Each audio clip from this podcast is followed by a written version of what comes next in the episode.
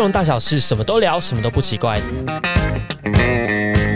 大家好，欢迎收听《金融怪奇物语》，我是主持人金童。本节目是由金融商品比较平台袋鼠金融制作播出，从小吃最关心的生活金融理财出发，探讨最热门、讨论热度最高的时事议题。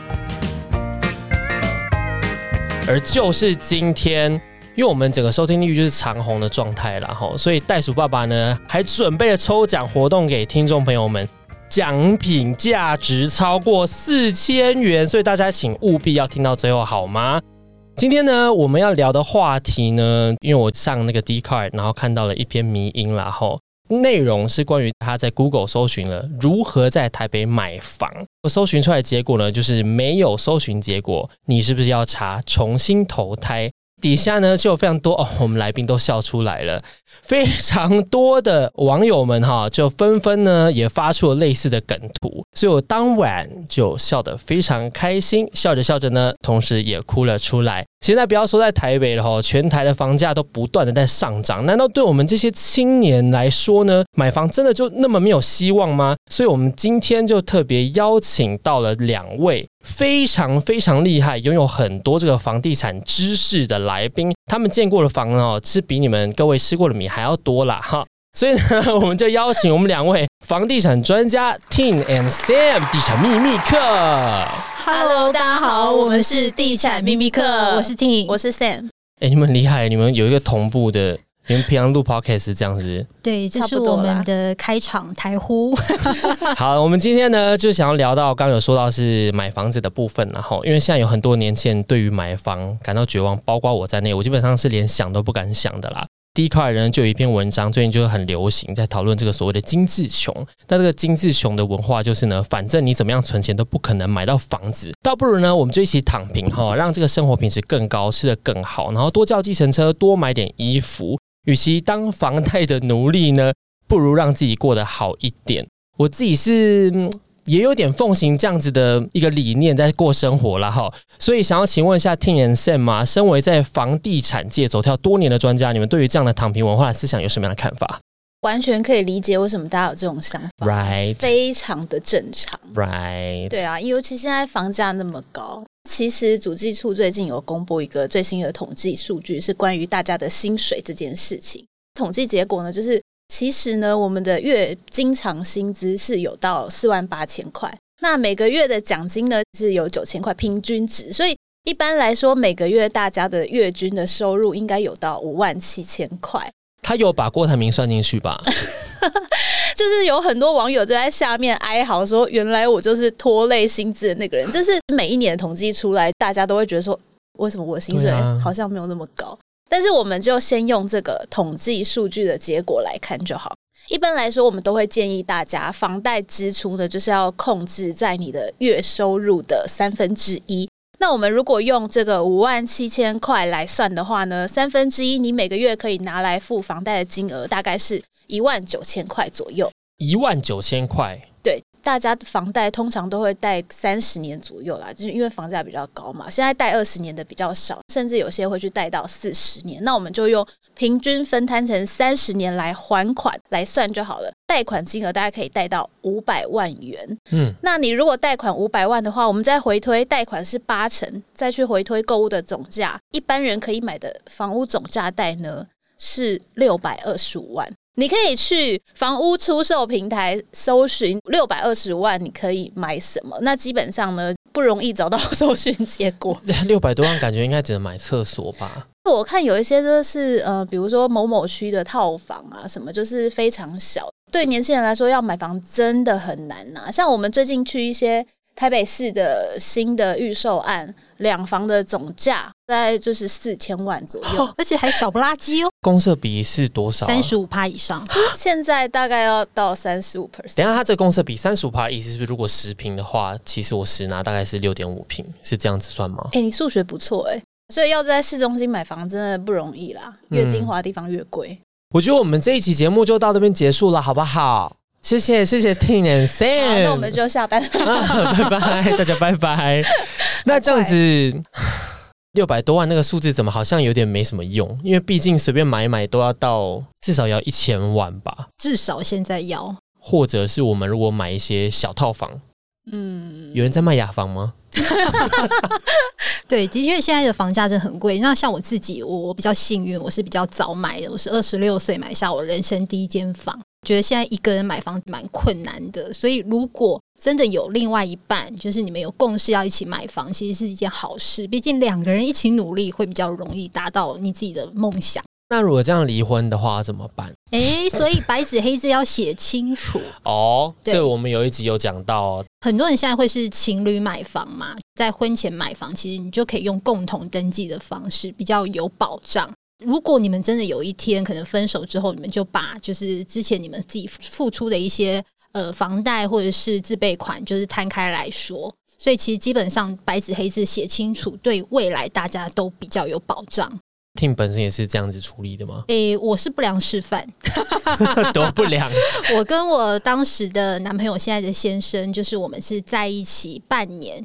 就一起买房子了，然后一直到在一起10年之后，我们才步入礼堂。我们跟大家的方式不一样，但那时候他也人非常的好，对彼此都很信任嘛。他说：“那我就把房子登记在你的名下。”你的名下吗？就是我的名下。天哪，你这个对象去哪里找的？你会教我一下？我们今天主题要不要换掉啊？这样我比较有用哎。所以那时候知识点是怎么找对象？他登记在我名下，其实对他来说是没有保障的。我是10年前买在竹北，在高铁附近，那时候我一坪的房价是17万哦，很便宜耶。对，31坪的房子，2房含一个车位，你猜多少钱？你说当时买吗？对，10年前500万啊，差不多600多万。嗯，那现在竹北高铁已经有新案子，实价登录出来了，已经到8字头了。翻白眼。好，我再讲一次啊，我们今天这期节目就到这结束了，好不好？那个价格不是就跟在永和买差不多吗？的确，现在永和也很贵，因为我是永和人。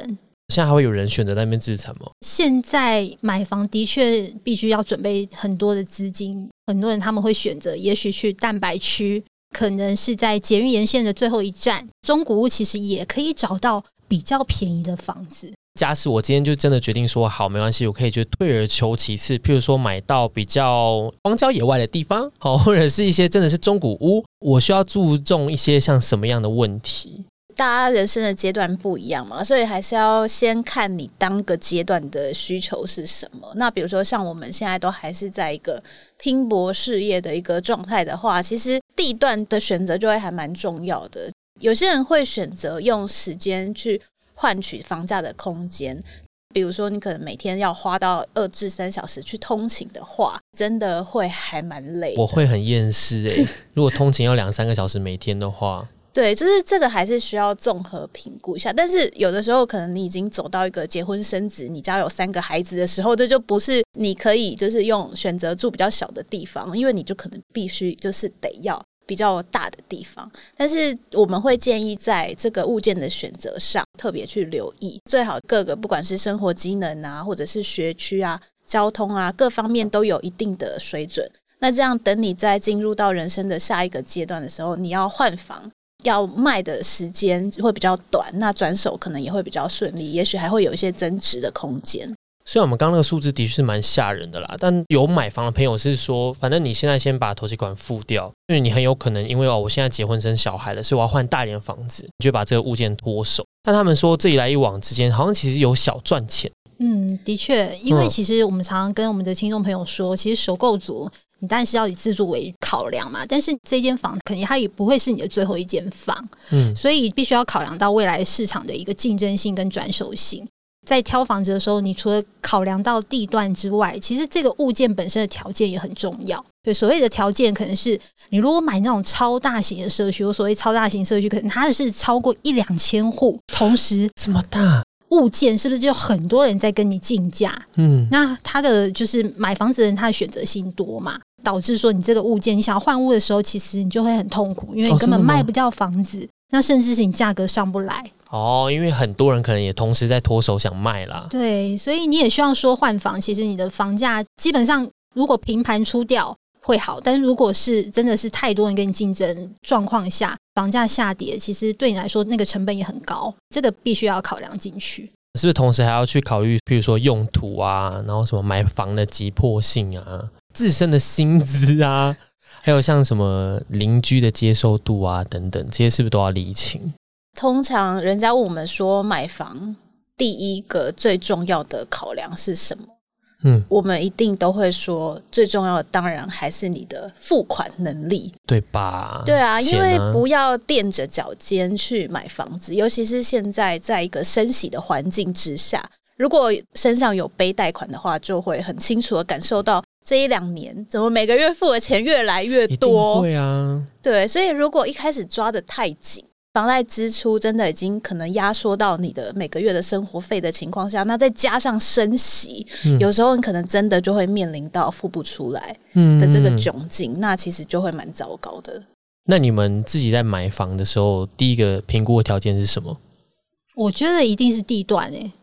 对，因为像我自己买那一间房子的时候，我就是考量到当时男朋友现在先生，因为我们就是在新竹工作，所以我们就是脱北者移居到那边。因为我的工作大部分都是在台北，我需要搭高铁，所以我一定要临近高铁特区，对我来说也比较方便。再也就是产品它本身的特殊性，就是你这个物件是不是在这个区域是比较少见的。像我那个物件是我们现在目前社区里面脱手，不管是时间跟它的就是成交的状况都是最好的。怎么知道？我那间房子它的条件是它面水岸第一排，在世界各地你也知道，就是只要是水岸，它因为有永久的栋距，没有视线的遮蔽，所以它的景观面相对好，那它的采光也会比较好。再来就是我是选择虽然是小坪数的物件，但是我是单层只有2户、那以现在市场上来说，这种小坪数通常一层可能会有10几20户，对，所以它会相对比较复杂。当时我也考量到未来我有一个换屋的计划，所以这间房子基本上也要好脱手，物件本身的条件也非常重要。不会有人在追求说，我一层里面就是要住个30户，因为这样好多朋友好热闹哦。不会有人这样想吗？到底有多想交朋友？我们是有社恐的，所以我们就基本上我们希望尽量就是希望1层1户啦，这是我们的梦想，因为就是不想要遇到邻居。房子的高楼层、低楼层会不会有价格上面的影响？会。到底是越高越贵还是越低越贵啊？通常都是越高越贵。真的吗？因为也是视野的问题。对啊，越上面你就可以看到比较好的view啊。有一些大老板就是不喜欢人家踩在他脚底下，所以他们会选顶楼户。假使我们在这辈子当中真的都没有找到一个很赞的工程师，然后身上就只有600万的话，两位老师有没有给我们什么样的建议呢？如果真的预算很有限的话呢，其实现在有一些人会去考虑凶宅或者是法拍屋。其实坊间现在也有蛮多平台，它就是专门做凶宅跟法拍屋的。我们现在是真的已经要走到这一步了，是不是？就真的是穷到只能去买凶宅。比如说像凶宅，它就真的跟市价会有一些价格的落差。像之前不是有一个很有名的新庄那里有一个水泥风湿案的一个社会案件，它是2018年的时候，有一个嫂嫂跟小姑处得很不好，然后某一天呢，她就拿这个重物把小姑砸死，然后就把她放到浴缸里面，用30包水泥把小姑封在里面，因为她的手段其实还蛮凶残的。当时应该社会大众大家都有听过这一个。那因为我们毕竟是房地产线的嘛，所以我们会比较关注在房地产的部分。这个案例它比较特别的是呢，一般来说像这么凶、这么冤死、然后这么大众都知道的这种社会案件，应该会想要买的人不多，对，就谁会去挑战呢？对，但是其实这一间房子呢，在凶杀案发生之后9个月就卖掉了啊。所以那个买主知道当时发生什么事情吗？一定知道，因为这个案件是蛮知名，而且其实现在就是如果是凶宅的话呢，房仲都是必须要揭露的，他必须要告诉你说这一间它是一个凶宅。那个地区啊，它那个房子呢，全幢坪数大概是41坪，里面还有一个13坪是停车位，以市价来看呢，大概要1000多万。等一下，13坪停车位它是要停卡车是不是？怎么那么大？它就是全幢划分下来的结果，它车位其实实际上并没有这么大。对，这一个凶宅呢，它的成交价大概就是550万。哇哦，我心动欸。穷逼鬼可怕，就是还是会有人想要买。但是我们去评估这个案子比较有可能就是投资的啦，因为你凶宅要转手还是要跟下一个买方说这是凶宅嘛，所以其实很多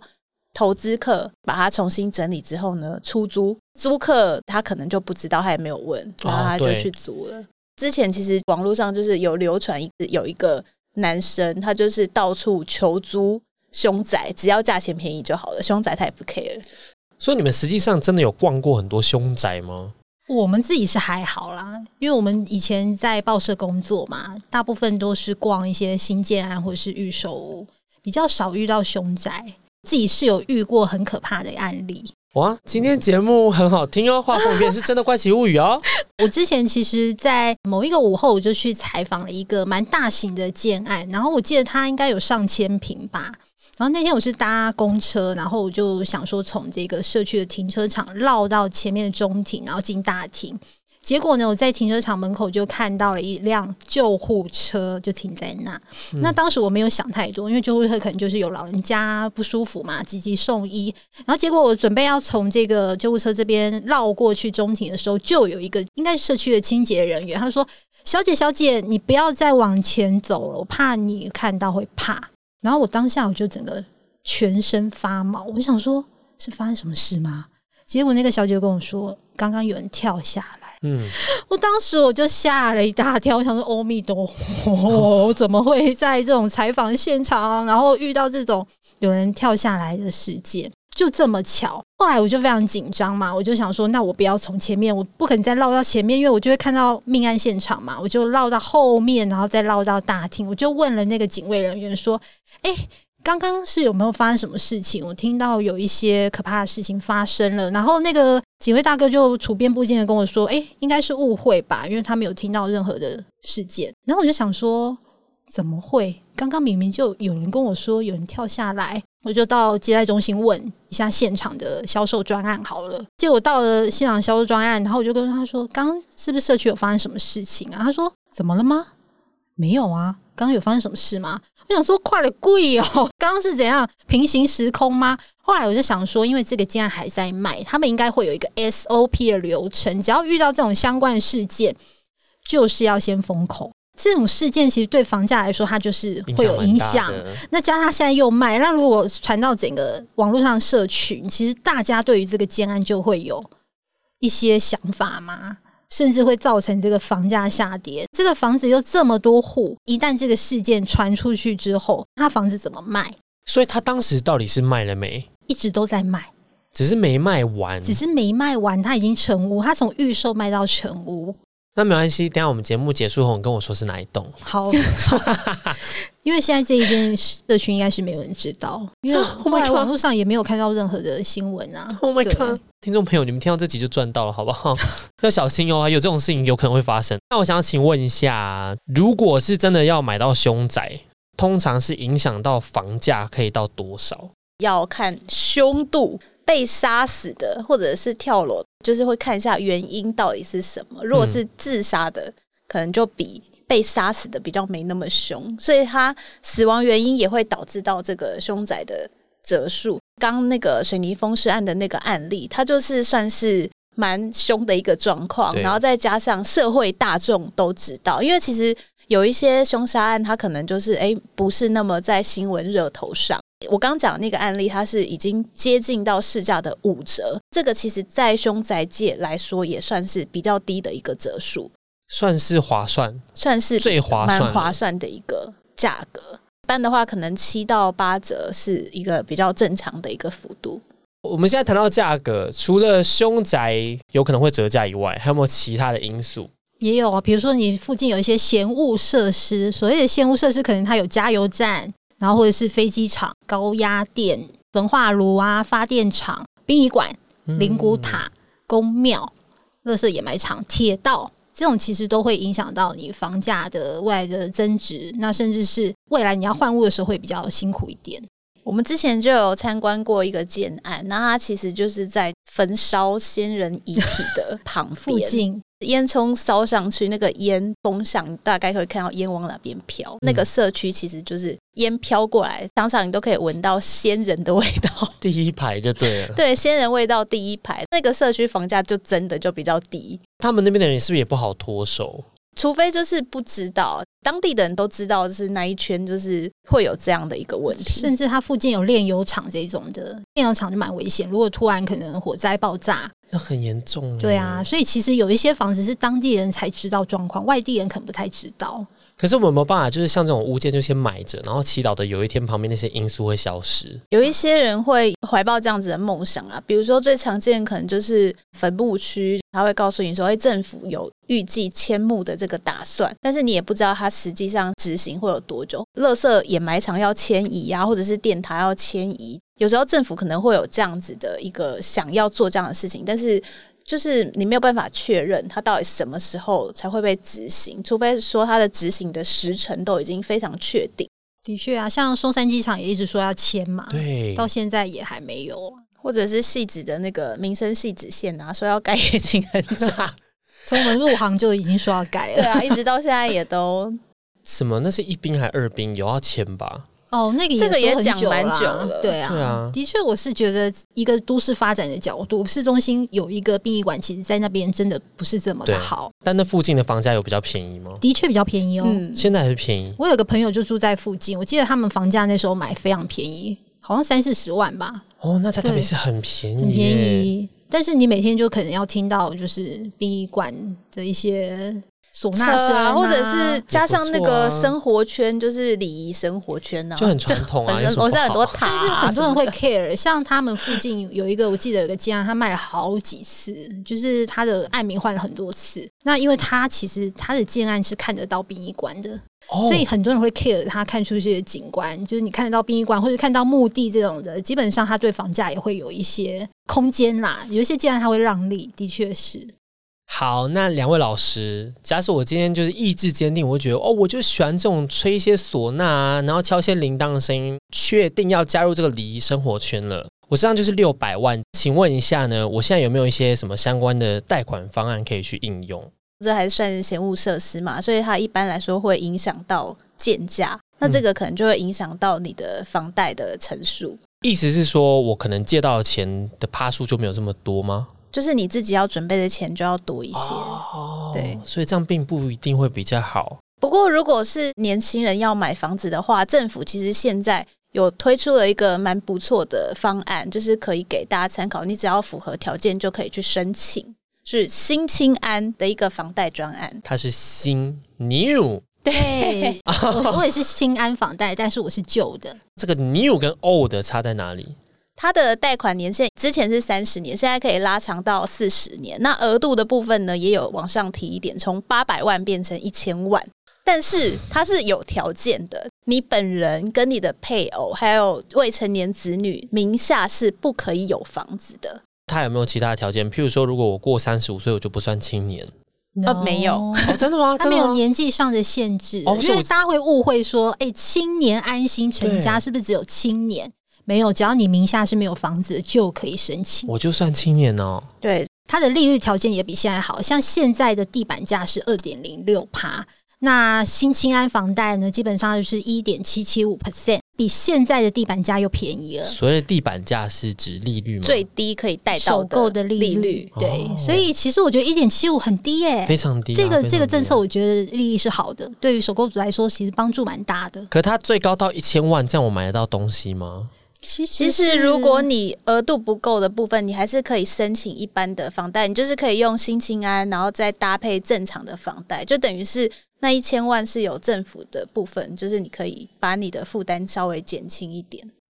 我临时有个问题请说。我有个朋友他说他现在买的这个房子好像其实是新的房子，但他说并不是像我们一般买房子就是有所谓的什么我听不懂，反正就不代表拥有这个房子，好像说如果你不知道几年以后要还给不知道谁地上权吗？好像是吧。啊，地上权哦，地上权的房价的确是比较便宜，对不对？比一般的房子会便宜大概30%到40%啊。但是你买的就是只有地上的那一个房子，就是没有土地。他的评估是说，因为他本身也是不打算结婚生小孩，他也不打算把他的房子就是遗留给谁，所以他说他买这个然后又很便宜，他觉得很划算。整个台北最有名的地上权的案子应该就是台北车站对面那个金站。其实你买像这种地上权的案子啊，它真的就是以市价来说绝对比旁边是便宜很多，但是它有一个缺点就是它有年限，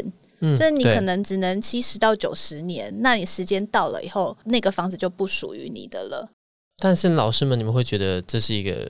会建议大家买吗？入手就我觉得要看每个人的需求不一样，其实它真的是会适合某一些人，你可以把它想成长期租房子而房东不会赶你的那种，好像是对、就是你要怎么装潢你自己的家都 OK， 然后也不用担心会被赶走。虽然说呢刚刚已经有说到所谓的青年贷款有很多的优惠，不过因为我听来听去觉得说好像还是有点复杂，假使我真的完全都不想要动脑的话、有没有其他方法可以了解这些细节？关于这点呢，大家其实可以上网搜寻代数金融提供的房贷月付金的计算器哦，这个线上服务它也是完全免费的而且就蛮容易懂的哦。除了这个之外呢，建议大家要争取好的贷款利率、降低月付金的方法。除了新青安之外呢，其实也可以尝试跟自己常往来的银行或者是新转户主动提出就是你自己的财力证明，尽量把你的贷款年限啊，或者是你的贷款条件谈妥。因为买房子是大家一生中最大的消费嘛，所以你的利率条件、你的贷款成数都要去仔细的评估清楚。那所谓的我主动提供给银行是什么意思？是我每2个月就跟银行说嗨，我要给你看我的账户咯这样子吗？不至于要这样，因为其实对银行来说，他们最喜欢的贷款给的人其实是有稳定收入的人、对，像军公教人员啊这一种就是他们的 A 级客户，因为每个月都稳定嘛，然后也没有什么裁员的风险、再来就是前100大企业的员工，这些也是银行会比较喜欢的对象。那如果像这种网红啊、艺人啊这种，反而不是，虽然可能短期收入很高，但反而不是银行会喜欢的这种课程，反而利率还会比就是军公教的来得高一些，要付的钱还比较多、所以我们要准备的财力证明其实就是每个月固定的薪资收入，这个是最好最棒。再来你还可以额外补充一些股票的证券账户里面有多少钱啊，或者是你的一些保单啊。一般人也可以尽量去累积自己的信用状况，比如说最简单的方法就是办信用卡、刷信用卡，每个月对准时缴钱，千万不要忘，银行就会知道说你每个月固定可以支付的能力，对他们是蛮加分的。像如果我以前在学生时代有被记过大功小功呢，或是奖状，这没有用，没有用哦。但是建议你要贷款半年前就要做好你的贷款好体质，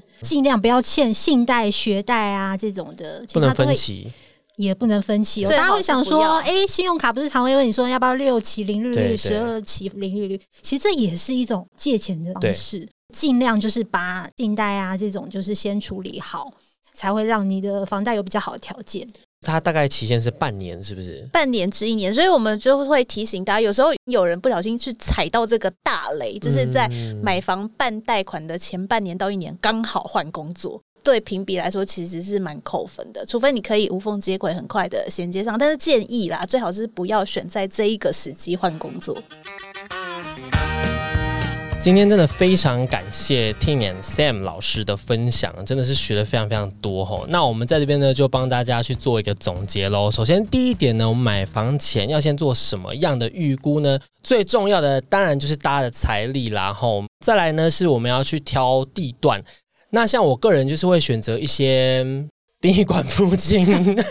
礼仪生活圈，对，礼仪生活圈特别的便宜。然后再来呢是你可以去考虑一下你以后的规划，比如说你跟家人同住啊，或者是你要自住啊，或者是换屋等等的规划，去做一个物件的挑选。好，请问一下老师，格局资讯很重要，那我们要留意什么样的资讯才能当一个聪明的购物人呢？如果是符合条件的首购族的话呢，其实可以优先考虑政府现在推行的这个新青安方案，其实可以帮你省下不少的房贷钱。现在不是有很多工业区他们会盖非法住宅，那它的房价其实也会比区域可能便宜，很多人会想要抢便宜嘛，他们就想要买这种灰色地带宅，基本上这是违法的，就会有一些风险，比如说你被检举的话，你就必须要罚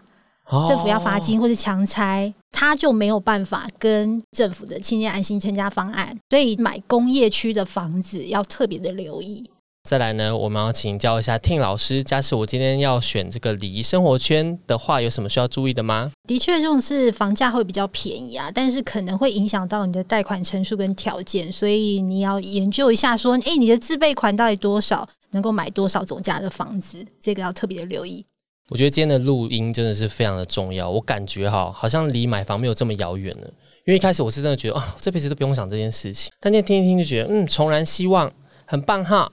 想知道更多省钱理财小技巧还有买房诀窍，除了继续锁定金融怪奇物语之外呢，长期关注金融商品理财资讯的袋鼠金融现在还开发了全台第一个以金融为主的全方位话题交流平台 Roomy 袋鼠金融知识， Roomy R-O-O-M-Y 知识是知识的知，识是室内的室。然后呢，你可以在上面呢去发掘他人致富的秘诀，也可以去发表自己的理财技巧，或者是抛出你的疑问，让专业人士帮你解惑。现在呢，袋鼠金融爸爸也要为大家带来好康消息，只要点击资讯栏上的连结进入袋鼠金融知识指定贴文，并且在贴文下方留言分享看房时你会在意的事情，就可以参与抽奖活动，会抽出市价4200元的铁三角无线耳罩式耳机哦。两位老师是不是很想参加？好棒啊，立刻就想参加让你不管在哪里都能开心的收听金融怪奇物语。今天的节目呢就到这边结束了，不要忘记订阅金融怪奇物语，并且给我们5星好评，感谢收听，我们下集再见，拜拜拜拜。